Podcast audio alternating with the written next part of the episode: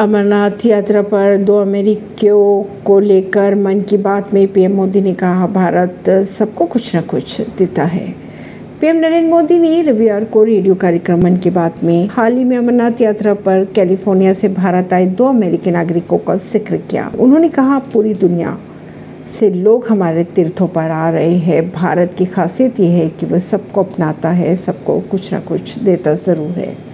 अगर बात करें उन दोनों अमेरिकियों की तो ये दोनों लोग स्वामी विवेकानंद की शिक्षाओं से प्रेरित होकर अमरनाथ यात्रा की पवित्र गुफा के तीर्थ यात्रा पर निकले थे। इसी तरह उन्होंने पिछले चार दशकों से अधिक समय से संजोया हुआ अपना एक सपना भी पूरा किया।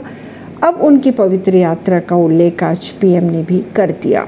ऐसी ही खबरों को जानने के लिए जुड़े रहिए चिंता सरिश्ता पॉडकास्ट से परवीन नई दिल्ली से।